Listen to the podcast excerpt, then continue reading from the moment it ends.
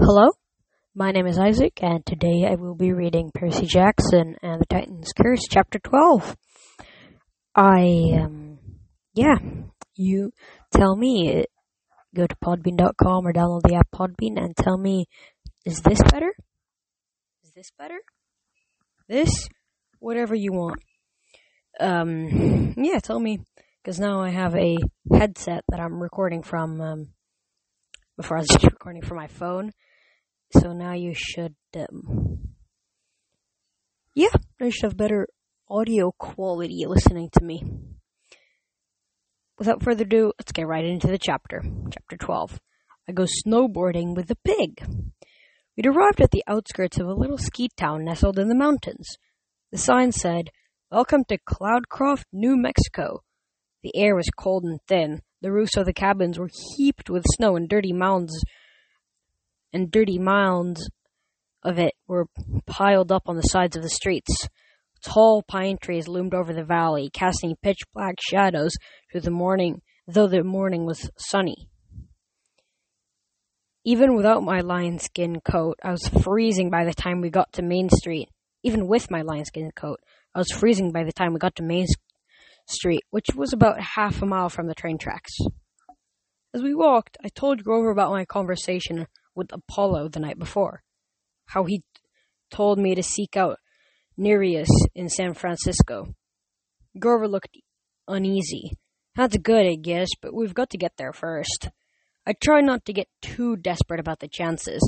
I didn't want to send Grover into a panic, but I but I knew we had another huge deadline looming aside from saving Artemis in the time of her for the time of her count for the time for her council of the gods. In time for her council. I don't get it. The general had said Annabeth would only be kept alive until the winter solstice. That was Friday, only four days away. And he'd some he said something about a sacrifice. I didn't like the sound of that. We stopped in the middle of the town. You could pretty much see everything from there. A school, a bunch of tourist stories and cafes, some ski cabins, and a grocery store. Great. I said, looking around. No bus station, no taxis, no car rental, no way out. There's a coffee shop, Grover said. Yes, Zoe said. Coffee is good. And pastries, Grover said dreamily. And wax paper. Thalia sighed. Fine. How about you go get a you two go get us some food. Percy, Bianca, and I will check out the grocery store. Maybe they can give us directions. He agreed to meet meet back in front of the grocery store in 15 minutes. Bianca looked a little uncomfortable with us, but she did. Coming with us, but she did. Inside the store, we found out a few valuable things about Cloudcroft. There wasn't enough snow for skiing. The grocery store sold rubber rats for a dollar each, and there was no easy way out of town unless you had an, your own car. You could call a taxi from Alamogordo, the cleric said doubtfully. That's a, that's down at the bottom of the mountains, but it would take at least an hour to get here. Cost several hun- several hundred dollars. The clerk looked so lonely, I bought a rubber bat. Then we headed out back outside and stood on the porch. Wonderful, Thalia grumped. I, I'm going to walk down the street, see if anybody, if any other, anybody in other shops has a suggestion. But the clerk said, I know, she told me. I'm checking anyway. I let her go. I knew how it felt to be restless, and half-bloods had attention deficient problems because of our inborn battlefield reflexes. We couldn't stand just waiting around. Also, I had a feeling Thalia was still upset over our conversation last night about Luke. Bianca and I stood together awkwardly. I mean, I was never comfortable talking, taking, talking one on one with girls anyway, but I'd never been alone with Bianca before. I wasn't sure what to say, especially now she was a hunter and everything. Nice rat, she, she said at last. I sit on the porch railing. Maybe it would attract more business for the store. So, how do you like being a hunter so far? I asked. She pursed her lips. You're not still mad at me for joining, are you? Nah, as long as you, you know, are happy. I'm not sure happy is the right word right word with Lady Artemis gone, but being a hunter is definitely cool. I feel calmer somehow. Everything seems to have slowed down around me. I guess that's the immortality. I stared at her, trying to stare at her, trying to see the difference. She'd seemed more confident bef- than before, more at peace. She didn't hide her face under a green cap anymore. She kept her hair tied back, and she looked me right in the eyes when she spoke. With a shiver, I realized that 500 or a thousand years from now, Bianca di Angelo would look the exactly same old as she did today. She might be having a conversation with this like with some other with some other half blood, long after I was dead, but Bianca would still look twelve years old. Nico don't Nico didn't understand my decision, Bianca murmured. She looked at me like she wanted assurance it was okay. He'll be all right, I said. Camp Half-Blood takes in a lot of young kids. They did that for Annabeth. Bianca nodded. I hope we find her, Annabeth, I mean. She's lucky to have you. A friend like you. A lot of good it did her. Don't blame yourself, Percy. You risked your life to save my brother and me. I mean, that was seriously brave. If I hadn't met you, I would have I wouldn't have felt okay about leaving Nico at camp. I would have figured if there were people like you there, Nico I figured if there were people like you there, Nico would be fine. You're a good guy. The compliment took me by surprise. Even though I knocked you out down in the cap in capture the flag, she laughed. Okay, except for that, you're a good guy. Two hundred meters away, Grover and Zoe came out of the coffee shop, loaded down with pastry bags and drinks. I kinda didn't want them to come back yet. It was weird, but I realized I liked talking to Bianca. She wasn't so bad. A lot easier to hang out than with than Zoe Nightshade anyway. So what's the story with you and Nico? I asked her. Where did you go to school before Westover? She frowned. I think it was a boarding school in D.C. Seems like a long ago. You never lived with your parents. I mean, your mortal parent? We were told our parents were dead. There was a blank trust. There was a bank trust for us. A lot of money, I think. A lawyer would come by once in a while to check on us. Then Nico and I had to leave that school. Why? She knitted her eyebrows. We had to go somewhere. I remember it was important. We traveled a long way, and we stayed in this hotel for a few weeks, and then I don't know. One day a different lawyer came to get us out. He said it was time for us to leave. He drove us back east through DC, then up then up into Maine, and we started going to Westover. It was a strange story. Then again, Bianca and Nico were half bloods. Nothing would be normal for them. So you've been raising Nico pretty much all your life? I asked. Just the two of you? She nodded. That's why I wanted to join the Hunters so badly. I mean, I know it's selfish, but I wanted my own life and friends. I love Nico, don't get me wrong. I just needed to find out what it would be not to be a big sister 24 hours a day. I thought about last summer, the way I'd felt when I realized, when I found out I had a Cyclops for a baby brother. I could relate to what Bianca was saying. Zoe seems to trust you, I said. What were you guys talking about, anyway? Something dangerous about the quest? When? Yesterday morning on the pavilion, I said, before I could stop myself. Something about the general. Her face darkened. How did you. the invisibility have? Were you eavesdropping? No, I mean, not really. I just. I was saved from trying to explain when Zoe and Grover arrived with the drinks and pastries. Hot chocolate for Bianca and me. Coffee for them. I got a blueberry muffin, and it was so good I almost ign- I could almost ignore the outraged look Bianca was giving me. We should go do the tracking spell, Zoe said. Grover, do you have any acorns left? Grover mumbled. He was chewing on a bran muffin, wrapper and all. I think so. I just need to. He froze. I was about to ask what was wrong when a warm breeze rustled past like a gust of springtime and got got lost in the middle of the winter. Fresh air seasoned with wildflowers and sunshine and something else, almost like a voice trying to say something. A warning. Zoe Zoe gasped. Grover, thy cup! Grover dropped his coffee cup, which was decorated with pictures of birds. Suddenly the birds peeled off the cup and flew away. A tiny flock of doves. My rubber rat squeaked. It scampered off the railing and into the trees. Real fur, real whiskers. Grover collapsed next to his coffee, which steamed against the snow. We gathered round him and tried to wake him. He groaned, his eyes fluttering. Hey, Thalia said, running over from the street. I just. What's wrong with Grover? I don't know, I said. He collapsed. Uh. Grover groaned. Well, get him up, Thalia said. She had she had her spear in her hand. She looked behind she looked behind her as if she were being followed. We have to get out of here. We made it to the edge of town before the two skeleton warriors appeared.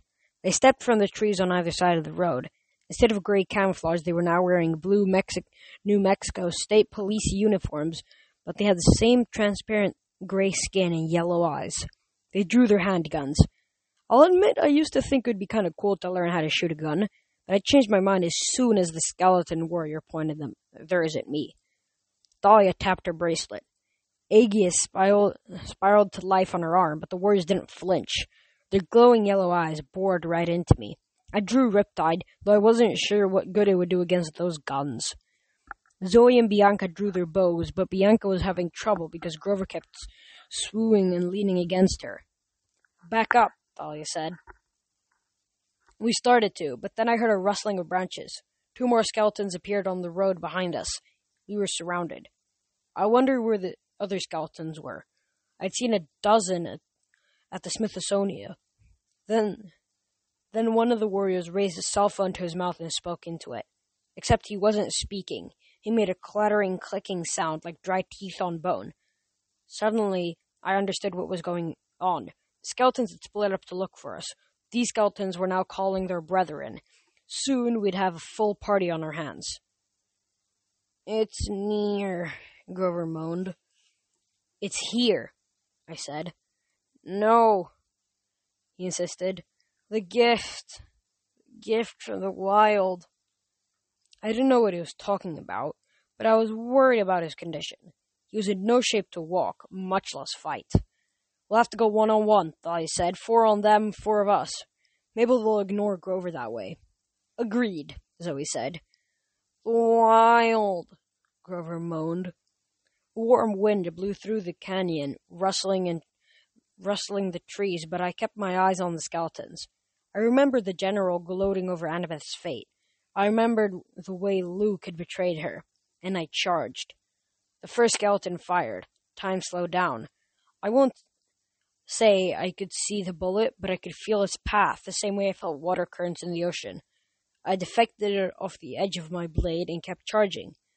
Skeleton drew a baton and sliced off his skeleton drew a baton and I sliced off his arms with the, the elbows at the elbows. Then I swung Riptide his, through his waist and cut him in half. His bones unknitted and clattered to the tarmac in a heap.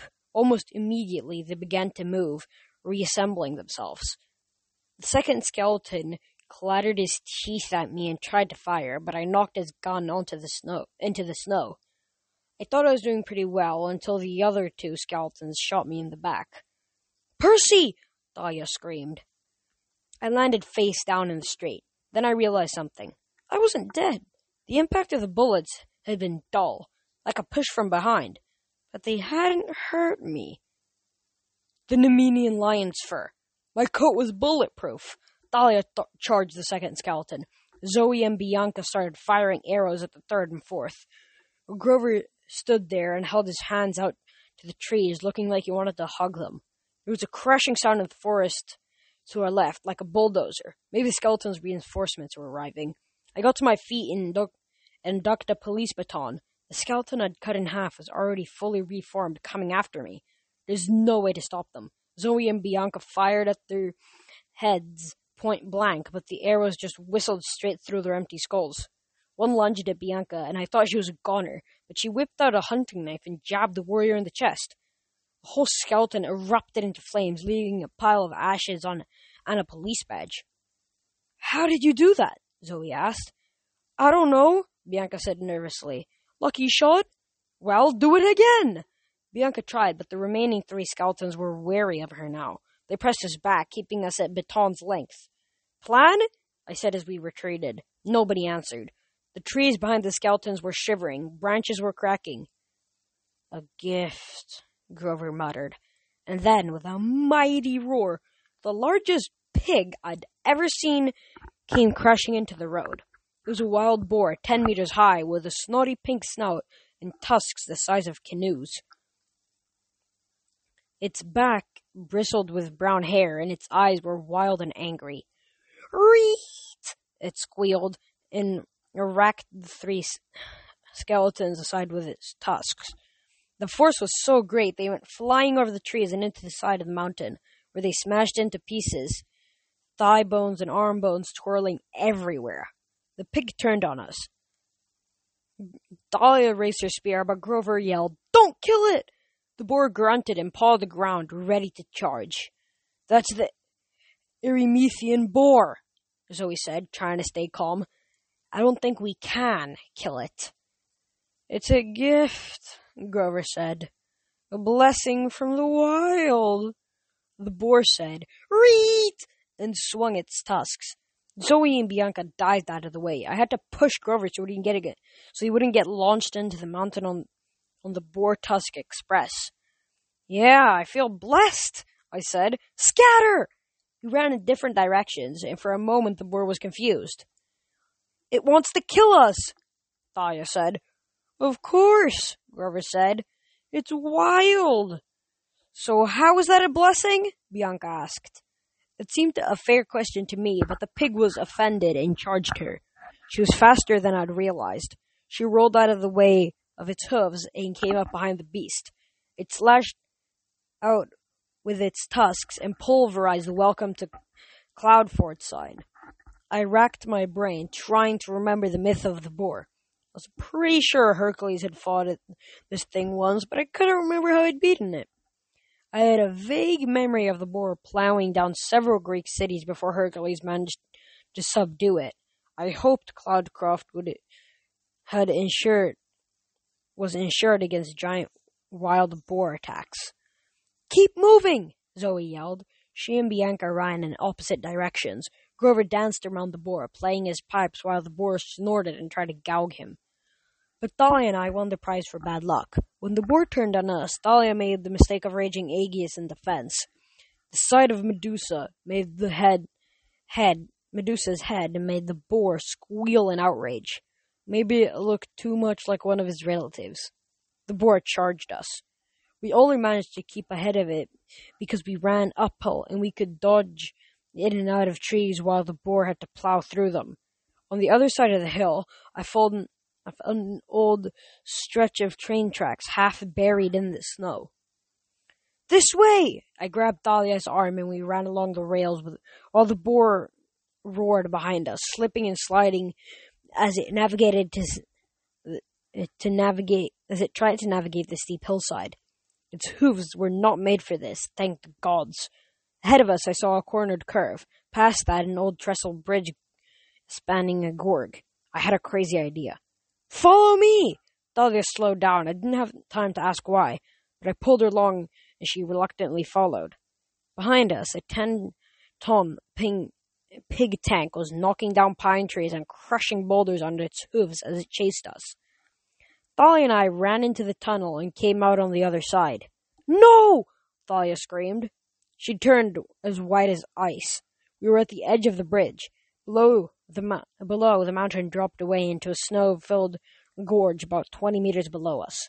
The boar was right behind us, I said. Come on, I said. It'll hold our weight, probably. I can't! Thalia yelled. Her eyes were wild with fear. The boar smashed into the cornered cur tunnel, tearing through at full speed. Now! I yelled at Thalia. She looked down and swallowed. I swear she was turning green. I didn't have time to process why. The boar was charging us through the tunnel, straight towards us. Plan B. I tackled Thalia and sent us both sideways off the edge of the bridge into the side of the mountain. We slid on Aegis like a snowboard, over rocks and mud and snow, racing downhill. The boar was less fortunate. It couldn't turn that fast, so it all tens of tons of monster charged out on a tiny trestle with which buckled under its weight. The boar free fell into the gorge with a mighty squeal and landed into snowdrift with a huge poof. Thalia and I skidded to a stop. We were both breathing hard. I was cut up and bleeding. Thalia had pine needles in her hair. Next to us, the wild boar was squealing and struggling. All I could see was the bristly tip of its back. It was wedged completely in the snow, like styrofoam packing. It didn't seem to be hurt, but it was but it wasn't going anywhere either. I looked at Thalia. You're afraid of heights. Now that we were safely down the mountain, her eyes had their usual angry look. Don't be stupid. That explains why you freaked out on Apollo's bus, but I didn't want to talk about it. She took a deep breath, then she brushed the pine tree needles out of her hair. If you tell anyone, I swear. No, no, I said, that's cool. It's just daughter of Zeus, Lord of the Sky, afraid of heights? She was about to knock me into the snow when above us Grover called, Hello? Down here! I called. A few minutes later, Zoe, Bianca, and Grover joined us. We stood watching the wild boar struggle in the snow. A blessing of the wild, Grover said, though he now looked agitated. I agree, Zoe said. We must use it. Hold up, Thalia said irritably. She still looked like she uh, just lost a fight with a Christmas tree. Explain to me why you're sure, so sure this pig's a blessing. Grover looked over, distracted. It's our ride west. It's our ride west. Do you have any idea how fast this boar can travel? Fun, I said. Like pig boys, pig cowboys. Grover nodded. We need to get aboard. I wish, I wish I had more time to look around, but it's gone now. What's gone? Grover didn't seem to hear me. He walked over to the boar and jumped onto its back. Already, the boar was starting to make some headway through the drift. Once it's broken free, there is no stopping it. Grover took out his pipes. He started playing a snappy tune and tossed in an apple in front of the boar. The apple floated and spun right above the, bo- the boar's nose, and the boar went nuts, straining to get it. Automatic steering, Thalia muttered. Great. She trudged over and jumped on behind Grover, which still left plenty of room for the rest of us. Zoe and Bianca walked towards the boar. Wait a second, I said. Do you know what Grover's talking about? This wild blessing? So, wait a second, I said. Do you know what Grover's talking about? This wild blessing? Of course, Zoe said. Did you not feel it in the wind? It was so strong I never thought I would sense that presence again. What presence? She stared at me like I was an idiot. The Lord of the Wild, of course, just for a moment. And the arrival of the boar, I felt the presence of Pan. And that was chapter 12. I hope you had a good time listening to me read this chapter and that it, my um, audio wasn't worse. It hopefully was better. And yeah, I sincerely hope and that you couldn't hear me breathing too badly because I did a little try before and then like I held my mic this close and then I breathed, breathed, and then I listened and it was terrible.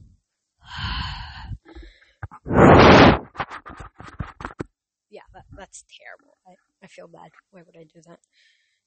Oh, where's the bookmark?